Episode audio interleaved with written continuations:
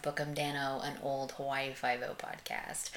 I am your dazed and confused host, Kristen Hawes, aka Kiki Wright.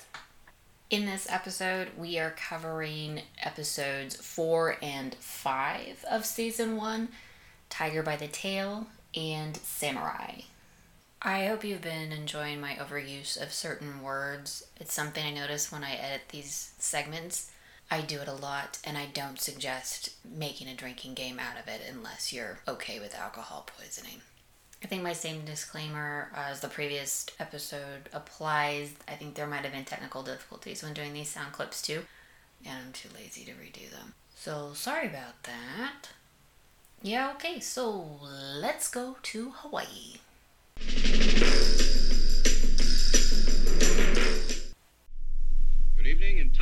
Late evening news final tonight, stole the story of the apparent kidnapping of popular young singer Bobby George. We'll have the latest details on that story and the rest of tonight's news in just a minute.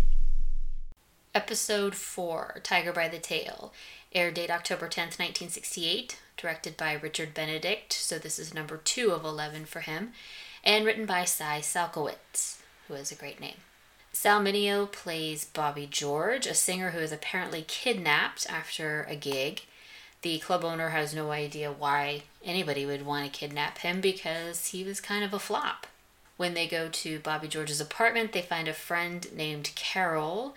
And through uh, searching the apartment and talking to Carol, they find out that Bobby George's father is DJ Giorgiotti. He is uh, the owner of a, a large, successful hotel chain. Meanwhile, Bobby George and his kidnappers are watching the uh, reports of the kidnapping on the news because, hey, this is actually just him and his two buddies uh, faking a kidnapping for a publicity stunt. Of course, nobody else knows that, so DJ Giorgiotti arrives to arrives at Hawaii, in Hawaii, and Steve advises him not to speak to the press, but he automatically does because this is one of those guys that he knows better than you and he will do whatever he wants to do and he will do exactly the opposite of what you tell him to do because you know what? He's smarter than you. Of course this plays well with steve. The Giorgiotti, I don't much care what you think about me. he also insults how law enforcement has been handling his son's kidnapping and you just know he's gonna be a delight to deal with Later, a tape is delivered to Bobby's friend Carol, and it's Bobby telling her to contact his father and have him come to Hawaii and cooperate. Uh, they figure out the tape was hand delivered, and Danno takes the tape to be analyzed. Meanwhile, against Steve's wishes, DJ Giorgiotti goes on TV to confirm receipt of the tape, and then he offers any amount of money to get his son back. Bobby sees this and realizes that his father, whom he's got a rather strained relationship with and is somewhat estranged from, is really upset about this. He starts to feel guilty, decides it's time to wrap it up. Um, he doesn't want to cause his father any more trouble, but his buddies, Alan and Jerry, there, particularly Jerry, is like, So, how much is your dad worth? Like, uh, how much do you think your life is worth to him? Like, half a million dollars you know? The next thing you know this speculation about how much money they could get this and and using him for using this kidnapping for a cash grab turns a publicity stunt fake kidnapping into a real kidnapping because Bobby wants to leave but Jerry and Alan would really kind of like that money. Now Danno has the tape analyzed and through receipts they find out that Bobby George bought a lot of the same kind of tape and when they get a tape of uh, some of something that he recorded previously and match it to the uh, first ransom tape that they get, they realize that they're the, exactly the same and that this is most likely a, a fake kidnapping. And so just as they're explaining this to DJ, who does first doesn't believe it, but then he was just like, "Whatever, I will pay for whatever man hours was used because my son was uh, being a punk." Uh, a second tape is delivered. It sounds much different from the first because he's Bobby George now is actually in fear for his life, and Steve realizes that the fake kidnapping has gone real. This episode is a lesson in how to it's it's a lesson in friendship. It's a lesson in how to choose your friends wisely because you know what? You want friends that will fake a kidnapping with you help you get more publicity for your career so you can get booked in better gigs even though you're kind of a minor singer. Maybe you don't deserve it but you know you want friends that'll go to those links with you but you want also want friends that will stop short of actually turning your fake kidnapping into a real kidnapping so they can get half a million half a million dollars from your dad because the way real kidnappings work out is most of the time especially in this case the kidnapped victim gets murdered after the money is delivered because well the kidnapper doesn't want any witnesses. And if it's your two buddies kidnapping you you're definitely to know who did it. And that actually is what makes this episode this particular episode so compelling is that uh, you think you know you're going along for this publicity stunt ride and it kind of looks like how deep will they get how how deep will they get in in the fakery of it how are they going to get out of this this fakery because you kind of think that it's going to be okay Stephen Five O, they're going to figure out that how these guys are faking it and kind of take them to task for that, and then you know you then you have that switch and while the ki- the concept is is good, the actual switch is a little. Unfortunately, it was telegraphed a little too heavy-handedly earlier in the episode because there's a part where Alan's gone out, I think, to get groceries or something for uh, to bring back to this little hidey hole that they're staying in, and it's just Jerry and Bobby, and Jerry's got a knife on Bobby, and he's pretending. He says he's pretending to um, of what it would really be like and he's telling him you know there can't be any witnesses and you know how this was to go down and he pretends to cut him pretends to slice his throat. And he really takes bobby for a ride on that and he just like flips you know he thinks it's a hilarious joke that he's basically made his friend pee himself over over this and bobby doesn't find it very funny. They kind of come to blows about it before alan walks in.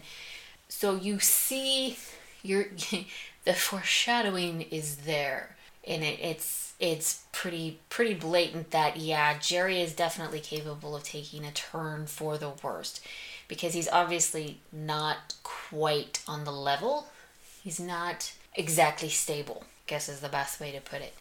And it's delivered pretty pretty bluntly. I mean you know i think it a gradual turn would have been a little like just not have that scene. A gradual turn probably would have been a little more chilling than what you got because that scene kind of plays out and you're like what the hell is this? And it's just jerry joking around. Jerry has a terrible sense of humor. Jerry is not a very good friend. Even before the kidnapping possible murder thing he just he seems like kind of a prick. On the other hand you have alan who is much slower to warm up to the idea of go ahead and holding his friend for money and up until a certain point, he thinks that everything can be resolved uh, without killing Bobby George.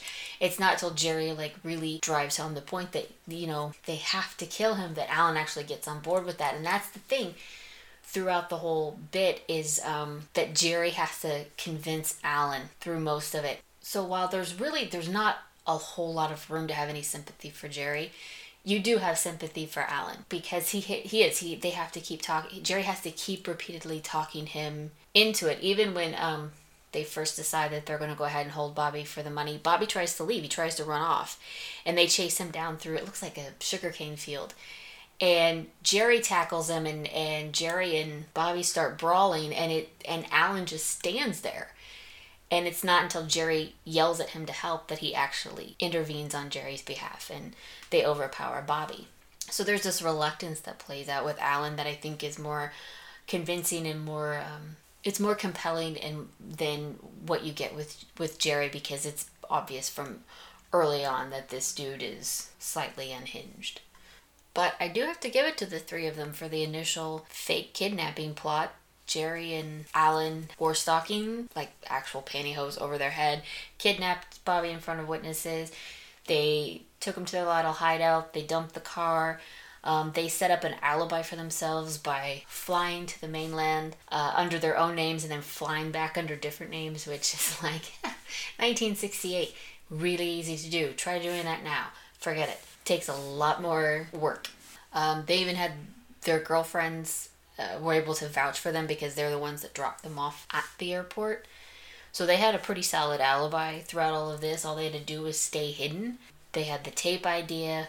I guess the plan was that they were gonna just dump Bobby somewhere, and or he was I, because what that's what it sounded like when he was like, okay, let's be done. Um, you know, just tie me up, blindfold me, and dump me somewhere. And I guess that's how it was gonna, it, how the kidnapping was gonna end, which is rather anticlimactic. But you know, endings are always hard. But it was. It was. It was actually a pretty decent publicity stunt plan, provided they didn't get caught.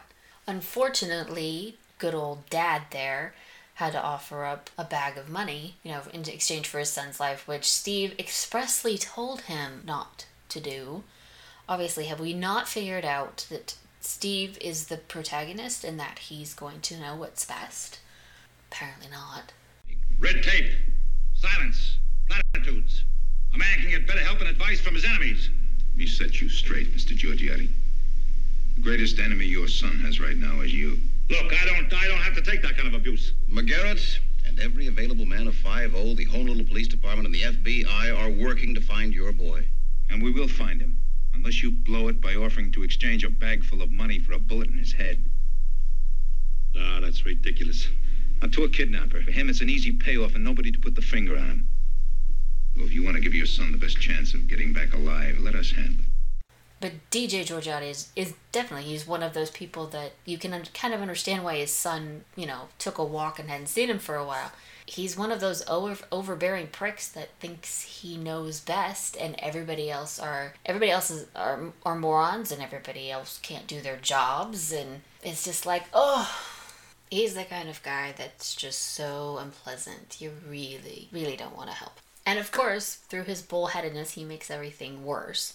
I'd like to think that Steve got a little bit of satisfaction uh, from seeing that his his plans weren't working out the way he thought they would. That he wasn't getting his way, and that you know he probably should have listened to Steve. So obviously, I'm not going to spoil the episode, but I will say that it's really it's really fun watching um, once they get the second tape, how they analyze the tape and pull it apart and use it to figure out uh, where Bobby George might be uh, held and also figure out how to get to him and, and how to get to his kidnappers and you know the way they piece it together and puzzle it together. It looks a lot like something you might see in a police procedural today but the technologies they're different. The techniques fit that technology but it's basically the same basic techniques that we would use today except our stuff would be like on big screens and with touch screens and you know it's not using reel to reel tape and radio stations.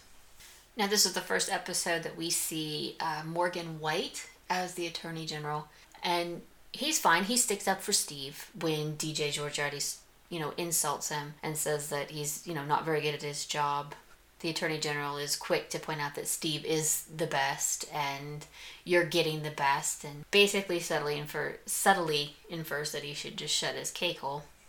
But there's a thing about Morgan White that kind of bugs me and that is his facial hair because I don't know if it's actually his facial hair or if it's, you know, he's wearing a mustache goatee wig.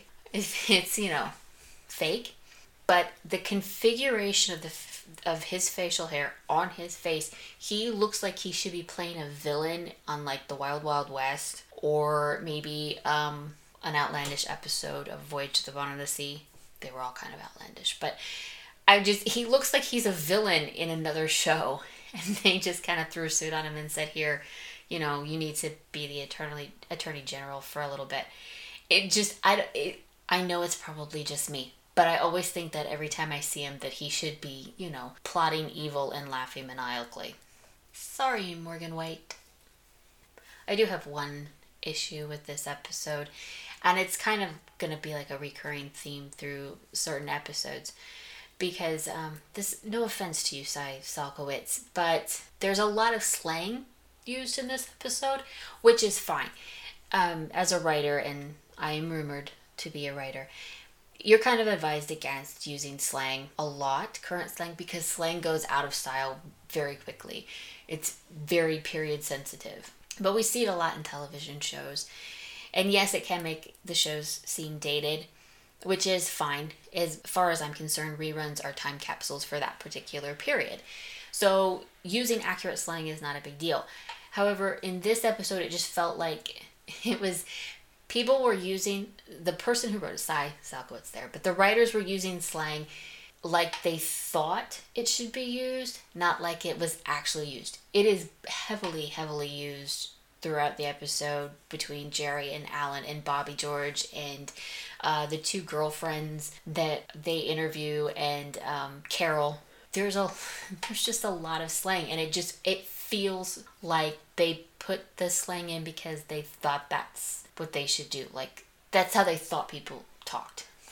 Now I'm not saying that isn't how people talked, but it just it has a forced feel to it at least to me and that could be and it, it, the time effect it could be because you know i'm sitting here 50 some years later watching these episodes so it could just be that the, it's the datedness that's getting to me but it really does feel like they're using it just to use it but you do get to hear people use groovy unironically and you know that's fun So let's take a closer look at the guest cast for this episode. Um, as I said before, Bobby George was played by Sal Mineo. Uh, he was quite the teen idol back in the day. He played John Plato Crawford in Rebel Without a Cause. He was Gene Krupa in the Gene Krupa story he was really popular uh, like in the late 50s early 60s about the time he would have been on this episode his, his popularity would have started waning. I believe we'll see him in another episode a little bit later. But unfortunately his both his career and his life were cut tragically short. He was murdered um, stabbed to death by a teenage junkie uh, in a robbery gone wrong. Dj Giorgiotti was played by harold j. Stone if you've watched reruns, you have seen him. He was in Hogan's Heroes, Barney Miller. Um, he was Gabe Kotter's dad, Charlie, in Welcome Back, Cotter. He was Alexander Gregor Dubov in Goodbye Old in the Goodbye Old Paint episode of Gilligan's Island. He was also Frank Nitti in the St. Valentine's Day Massacre. He was Mitchell in X, the man with X-ray eyes, with uh, Ray Milland. Jerry Parks was played by Sam Melville. We'll see him again two more episodes. He was also, uh, I just watched him the other day in an episode of The A Team. He's probably best known for playing Officer Mike Danko in The Rookies, which I just got two seasons of on DVD. Thanks, Chan. Haven't watched them yet, but I'm looking forward to it. Uh, Kate Jackson played his wife in that series, and then later he played Joe King, uh, Kate Jackson's ex husband, in Scarecrow and Mrs. King. Alan Brent was played by Ian Berger, um, who really didn't have much going on, but he was Doug Colton on A Flame in the Wind, which was a short lived ABC soap. Carol Blake was played by Heidi Vaughn. She did the guest star round. She was on stuff like Mod Squad, Gunsmoke, Medical Center, Dr. Welby, Mannix. Since Hawaii Five-O obviously filmed in Hawaii, they used a lot of the local talent uh, as much as possible. So you see a lot of repeaters, and this episode had quite a few people that we in, we're going to end up seeing uh, several times throughout the rest of the series. The nightclub manager was played by Robert M. Luck. We'll see him in 11 more episodes as various characters, and he actually appeared in uh, several Hawaii based productions. Peter Taylor, the security consultant, he was played by Richard Gossett. We'll see him in two more episodes. Charlie, the uh, tape an- analyst, he's played by Dave Donnelly. We'll see him in three more episodes. The newscaster is played by Bob Jones. We'll see him in two more episodes. Uh, one of the girlfriends, Judy, she's played by Carol Kai. We'll see her in five more episodes. Um, one of the newsmen was played by Dick Fair. We'll see him in eight more episodes. Another newsman was played by Robert H. Cruson. We'll see him in another episode. Oh, the reporter was played by Tim Tyndall. We'll see him in four more episodes. The chef who chased Bobby George and his kidnappers through the kitchen with a big old carving knife. He that's Moki Palacio. We'll see him in five more episodes. And the TV director is Phil Arnone. Uh, we'll see him in two more episodes, but he was an actual director and producer. He produced uh, three CBS All American Thanksgiving Day parades, and he directed Don Ho Remembered, which was a TV documentary. And that, my friends, is Tiger by the Tail. I think it's a, a pretty good episode. Um, I think it's overlooked a little bit just because I don't think it's fla- as flashy as some of the other ones. It's not as um, it's not quite as wild as some of them can get, but it's a solid episode. It's got enough twists and drama to keep you entertained throughout.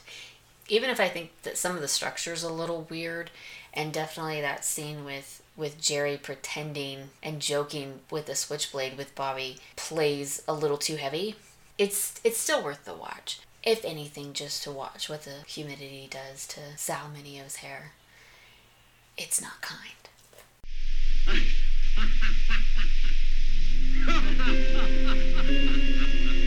This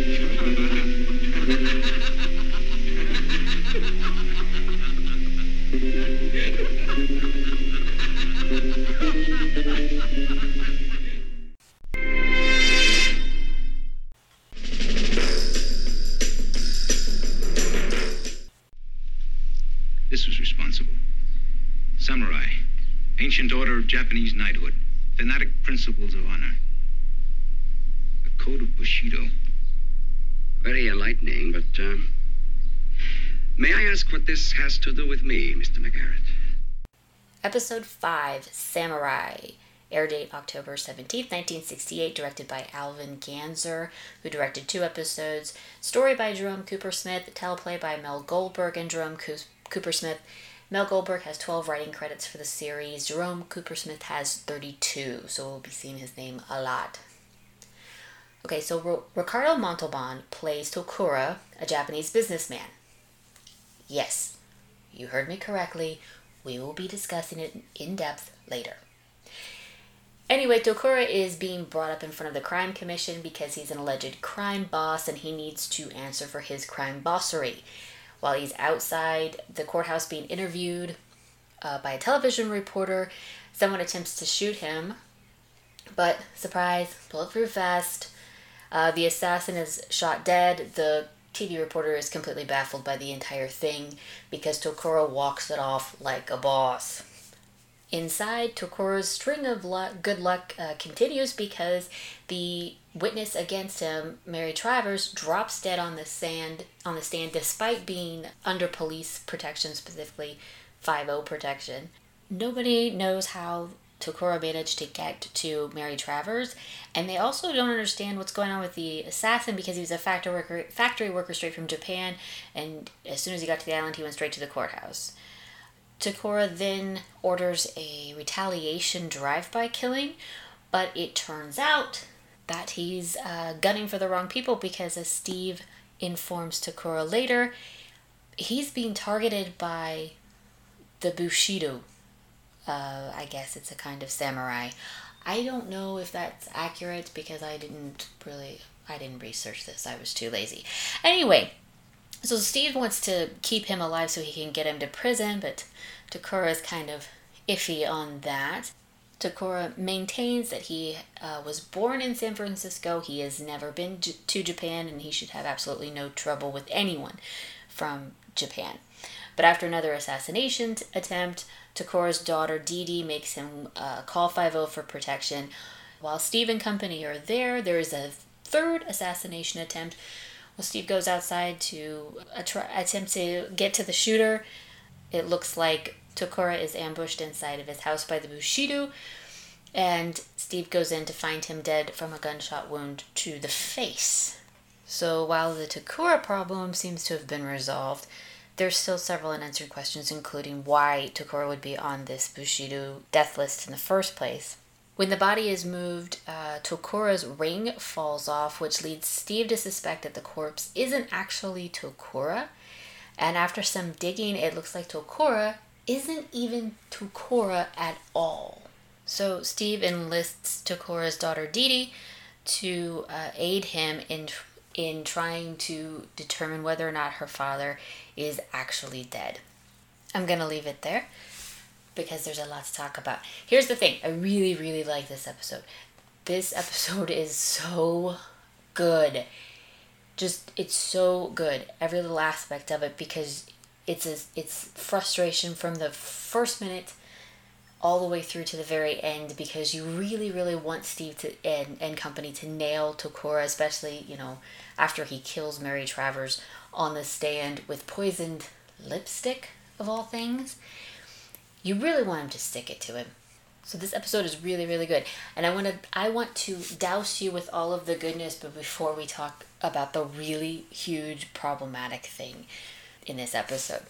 So like I said, really good episode. You have that, that great tense frustration throughout the whole episode because it doesn't look like Steve's ever going to find a way to uh, nail Tokura. And you also have this wonderful added twist in that in order for him to get justice, he has to keep this this guy alive, and and nobody wants that. He's a rotten bastard. He doesn't deserve such mercies, right?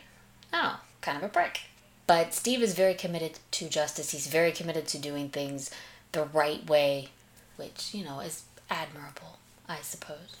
So yes, uh, Tokura is a very frustrating adversary for Steve, which makes for some really great moments throughout the whole thing.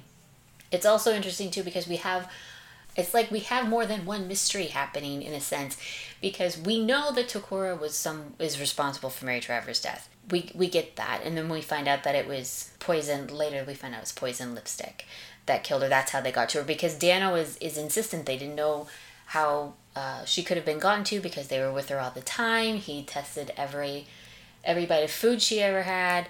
Um, the one thing he didn't test was her lipstick, which I believe Steve tells him that he should have because it would have been a good shade on him.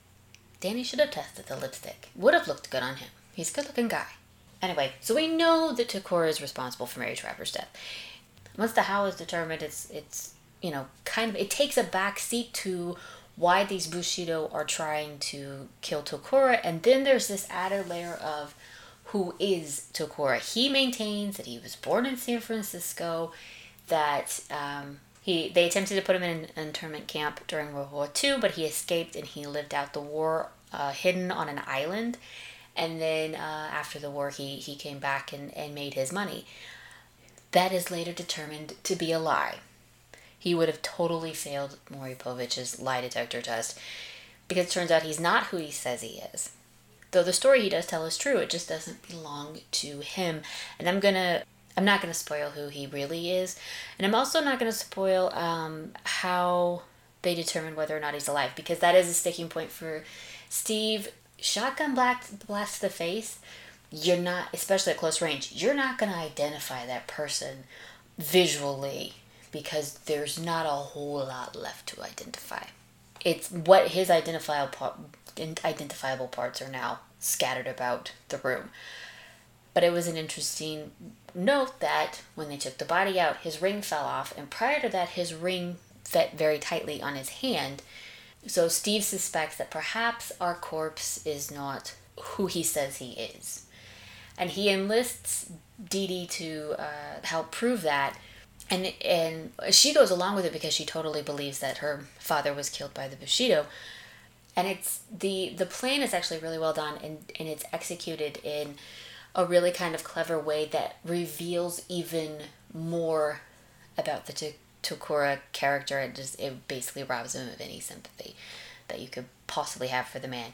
It's beautifully done. The ending is wonderful. I love the way that it all finally ties up and comes together. It's great. It's just a really it's just a really good satisfying episode. And it does have some funny moments in it, uh, aside from Danny being told he should have tried on lipstick. There's a, a moment with Chin Ho because Chin Ho's Chinese. He's talking to Steve about the Bushido and um, the, the samurai sword because the first assassin, when he was shot dead, they found a, a small samurai sword on him, which is obviously used to commit ritualistic suicide if he fails. I don't know if the second uh, assassin had that had one on him, possibly, but the se- second assassination attempt was with a grenade. So if it was, it was probably elsewhere. And by the time that attempt, you know, failed. But anyway, so Chin Ho is questioning him, is questioning Steve about this Bushido stuff because he doesn't understand it because this is Japanese and he's Chinese. It kind of reminds me of um, Nick Yemana on, on Barney Miller because he has to keep emphasizing that he is chi- he's Japanese and not Chinese. This was kind of like the reverse of that. He's emphasizing Chin Ho's emphasizing that he's Chinese and not not Japanese. And there was also a funny moment when uh, Steve instructs his, his secretary May to steal the governor's coffee pot because it's a 24, I think it's a 24 cup coffee pot. And the the implication is that they'll be staying up all night trying to figure this out. But I just like that she's like, he's like, steal it, go get it. I'm the law here and it's fine. I'm ordering you to commit thievery on behalf of my caffeine addiction. I also want to point out that Tokura's house is magnificent. The layout is terrific. The gardens are gorgeous. I just I love everything about that house. And I'm curious because uh, they filmed on location a lot for Hawaii Five O. So that that house was actually a house, and I'm curious as to whether or not it's still it's still there and it's available, and if someone would like to give it to me because um, I should I should live there. I deserve nice things. So yes, this it it really is a great episode. It's got great moments. It's got really nice tense moments with the team when they're trying to figure out how Mary Travers was killed. It's got the great interaction between uh, Steve and Tokura. Let me tell you, watching Jack Lord and Ricardo Montalban in those scenes, it is magnificent. It is like watching two master swordsmen duel. Just the back and forth, the way, I mean, it's just so good. It's just so good. I'm the only one who can help you. How touching. I am sure you stay up nights finding new ways to help me.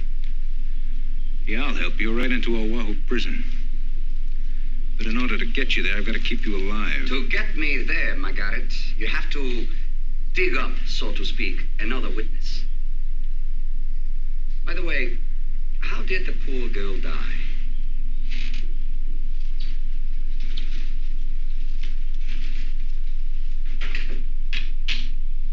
She was murdered. Poison. While in your custody? Why, that is absolutely shocking. Nobody said anything about poison.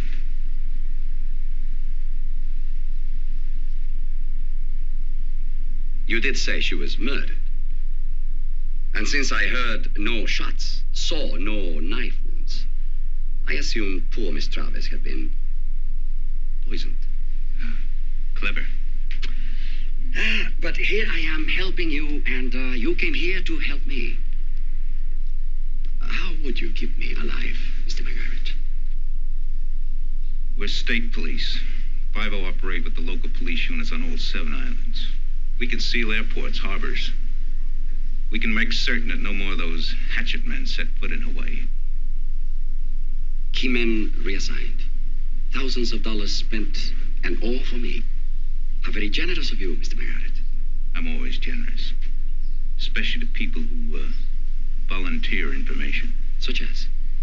Narcotics, gambling, prostitution. A book. By the way, Tokura, what goes for you in Japan? Very well, Mr. McGarrett. About uh, Japan. Quite recently, I saw an excellent Fu Manchu movie. It's Chinese, no? so it is. Wrong again. Hmm. And uh, if you have paid more than two ninety five for that poor imitation samurai knife, you were shamelessly cheated. I suggest you call the police. Now, here's the thing that spoils all of this good acting and, and really kind of mars Ricardo Montalban's wonderful performance. And that is Ricardo Montalban is not Japanese, he's Mexican. He has a very pronounced Spanish accent. And if you have seen him at all in any of his other works, which I highly suggest because he is wonderful, and I don't know how you could live your life not experiencing Ricardo Montalban. You will know that he is very, very not Japanese. In order to make Ricardo Montalban convincing as Tokura, they basically put him in yellowface. He's not performing as a caricature by any means, but he is wearing makeup to affect the look of a Japanese man in when I wrote about this on my blog, I said that it looked like someone had scotch taped his eyes. it's a little more sophisticated than that, but basically what they did was put on uh, prosthetic eyelids to affect the the Japanese look. It is incredibly distracting because when the man speaks, it is Ricardo Montalban. He's not trying to hide his accent. I don't think he could. And you can see it's still Ricardo Montalban even with the with the makeup. It's just that now his his eyes are affected in a strange manner and it's really really distracting. It's it's just so obvious that he's not Japanese. And as much as I love this episode, it pulls me out of it every single time. It's always that thing where I can't fully commit to the episode because I know this, because I know it's Ricardo Montalban, because I know he has fake eyelids, which from what I read somewhere, the prosthetic was so heavy that he couldn't blink. So they there's not a whole lot of lingering shots on Tokura because he couldn't blink, and, and that would be noticeable. I mean, that sort of thing is like lizard people behavior. It would cause a mass panic. So, yes, it's a problematic element. It's very noticeable. I really want to know how this was pitched. I want to know who said what in the casting office that was like, hey, we have a role for a Japanese character, and somebody suggested Ricardo Montalban, and someone else said yes. Who does this? What is the logic behind this? And I'm thinking specifically because I know that there were actors, there were Asian actors that could have done this. The first one that comes to my mind is Mako because I love him and he was he was Japanese. He would have killed it in this role. So it's baffling to see this kind of casting choice made because it's so obviously inappropriate. This isn't like giving Simon Oakland a tan and calling him Hawaiian, which is problematic in itself this is about applying fake eyelids to a, a Latino man and calling him Japanese. Still a really good episode. You should still give it a shot. Probably one of the best episodes of the entire series. It's like way up there despite fake eyelids. Not much uh, to talk about in guest cast because we know Ricardo Montalban, who played Tokura. He was Mr. Rourke on Fantasy Island. He was Khan in Star Trek. Uh, he was the grandfather in Spy Kids. He's been everywhere. He's been everything. He's absolutely wonderful. And we will actually see him again. One more episode in which he gets to play someone more of himself and not necessarily with it. He's allowed to blink. We'll see him in another episode where he's allowed to blink. Uh, his daughter Dee Dee was played by Caroline uh, Barrett, who really doesn't have much uh, of anything of note in her uh, IMDb, except she was a lead in the movie Dreams of Glass, which happened to be Danny DeVito's first film. Our doomed witness, Mary Travers, she was played by Karen Norris. Uh, she had mostly small roles in things. She was she was Miss Dixon in Pillow Talk. She had an uncredited role in The Manchurian Candidate. She had an uncredited role in a Twilight Zone episode, uh, Stopover in a Quiet Place. And she also worked with uh, Lucille Ball in two of her post I Love Lucy shows um, Here's Lucy and The Lucy Show. There are several actors in small roles that we will see multiple times. The chief petty officer is, that Steve talks to about something pertaining to, to, to Tokura's past, that's Ed Sheehan. Um, we will see him in 14 more episodes. The TV announcer is Bob Sevy. We'll see him in nine more episodes. The newsman, the baffled newsman, is Eddie Sherman. We'll see him in three more episodes. And Senator Harada, who is uh, part of the Crime Commission, he's played by Fred Titcomb, and we will see him in two more episodes. So, yes, I realize I got a little bit loud during this episode, but fake eyelids have that effect on me. Um, but seriously, give this one a shot. It is. It is just. It's a super super episode. If you can get past the fake eyelids part, I'm never gonna get past the fake eyelids part. But I still love Ricardo Montalban. Corinthian leather. May, what's the biggest coffee pot they got in the building? 22 cups. Steal it. But it's in the Steal governor's it. office. Done. Thanks for joining me for episode three. I bet when you started listening to this show, you never thought that fake eyelids and Sal Mineo's hair would ever come into play. And that's what's fun about the journey through Hawaii Five-O. If you're daring enough to look for me online, you can find me at my blog, kikowritesabout.com. It is all things me, and it's also the home base for this podcast that you're listening to right now, Book 'Em Danno.